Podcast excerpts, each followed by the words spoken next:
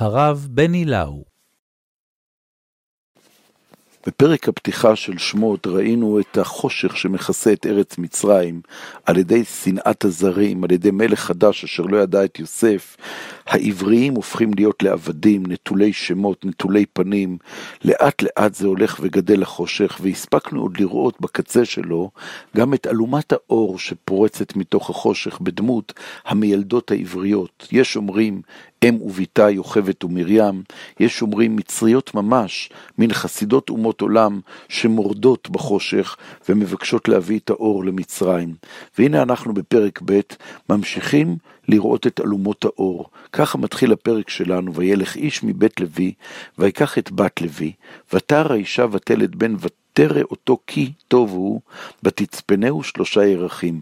כאן כבר האור בוקע, כאן ממש אפשר לראות, כמו בספר בראשית, ויאמר אלוהים יהי אור, ויהי אור, וירא אלוהים את האור כי טוב, ממש אותו דבר אנחנו רואים את הילד הזה שנולד לבן של לאיש מבית לוי, עם בת לוי, פתאום אנחנו רואים את הילד הזה מציף את האור וצריך להחביא אותו, כי טוב הוא. הסיפור של הולדת משה מחביא בתוכו מדרש מאוד מאוד חשוב, ששם את עינו על הבת, על האחות של משה, על מרים. הפסוק וילך איש מבית לוי ויקח את בת לוי, נדרש על ידי, ה, אה, על ידי חז"ל בתור אה, סיפור קשה מאוד, שבא בעקבות הגזרה של פרעה, כל הבן הילוד, היאורה תשליכו. אומר המדרש, מופיע בתלמוד במסכת סוטה ובעוד מקומות, וילך איש מבית לוי להיכן הלך? מה זה וילך איש מבית לוי שמתחיל הפרק? אמר רב יהודה שהלך בעצת ביתו. הלך בעצת ביתו, כי עמרם, אבא של משה, גדול הדור היה. כיוון שגזר פרעה הרשע כל הבן הילוד, היאורה תשליכו, אמר, לשווא אנו עמלים. אם הורגים לנו את הילדים, אז בשביל מה בכלל אנחנו מביאים אותם לעולם? עמד וגירש את אשתו, עמדו כולן וגירשו את נשותיהם. אמרה לו בתו, אבא, קשה גזירתך יותר משל פרעה, שפרעה לא גזר אלא על הזכרים, ואתה גזרת על הזכרים ועל הנקבות? פרעה לא גזר אלא בעולם הזה, ואתה בעולם הזה ובעולם הבא? פרעה רשע, ספק מתקיימת גזרתו, ספק אינה מתקיימת. עמד עמרם, החזיר את אשתו, זהו שנאמר, וילך איש מבית לוי, שהלך בעצת ביתו. עמדו כולם והחזירו נשותיהם. מדרש שנאחז במילה אחת של וילך, וילך איש מבית לוי, ומכניס אותנו לתמונת חיים שהיא לא תאומן.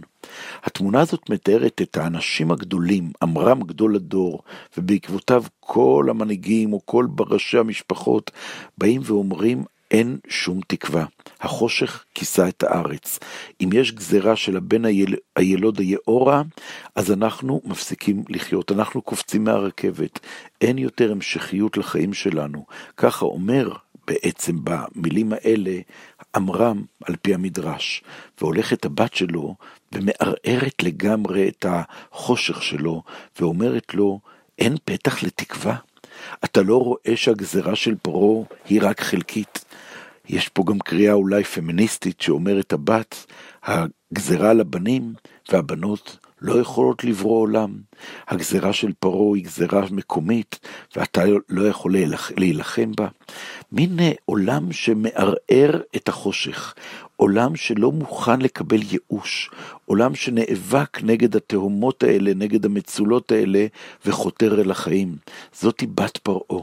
ובת פרות, בת, בת אה, עמרם, אחות משה.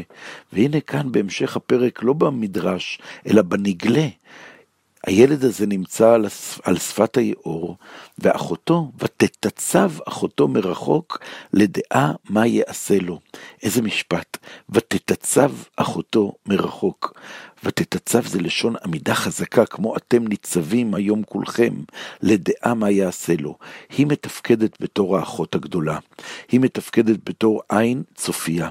היא מסתכלת ודואגת שיהיה לו המשך, שיהיה לו עתיד, שהיאור לא יסחוף אותו ושום דבר אחר לא ייקח אותו. וככה היא מוצאת את עצמה הולכת ונעמדת אל מול בת פרעה, יוזמת. היא אישה שלא נותנת למציאות להוביל אותה, אלא היא מייצרת את המציאות. זאת מרים. מרים זאת אישה נדירה שלא מוכנה להיכנע למציאות של שקיעה. היא חותרת אל החיים. ותאמר אחותו אל בת פרעה ככה, האלך וקראתי לך אישה מנקת מן העבריות? לכי. ותלך העלמה ותקרא את אם הילד. ככה מייצרת מרים את הקשר האינטימי הזה של הילד שיונק מאימא שלו ולא מבת פרעה, ובת פרעה מגדלת אותו. ואז אנחנו עוברים בפרק לסיפורו של משה.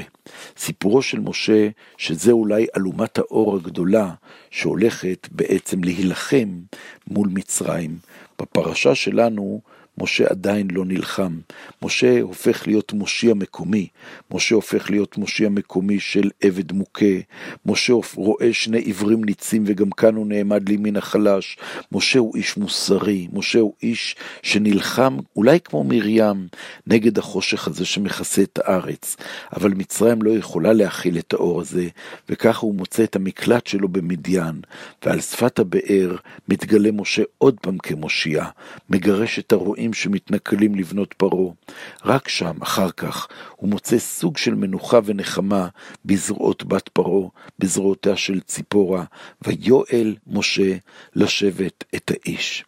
וכשמשה כמעט שוקע, שוקע בתרדמת השלווה של איש ואישה ומשפחה אחרת, זרה, רחוקה, מסתגל לזרות החדשה שלו, אז פתאום שומע אלוהים את נאקת בני ישראל מתוך העבודה.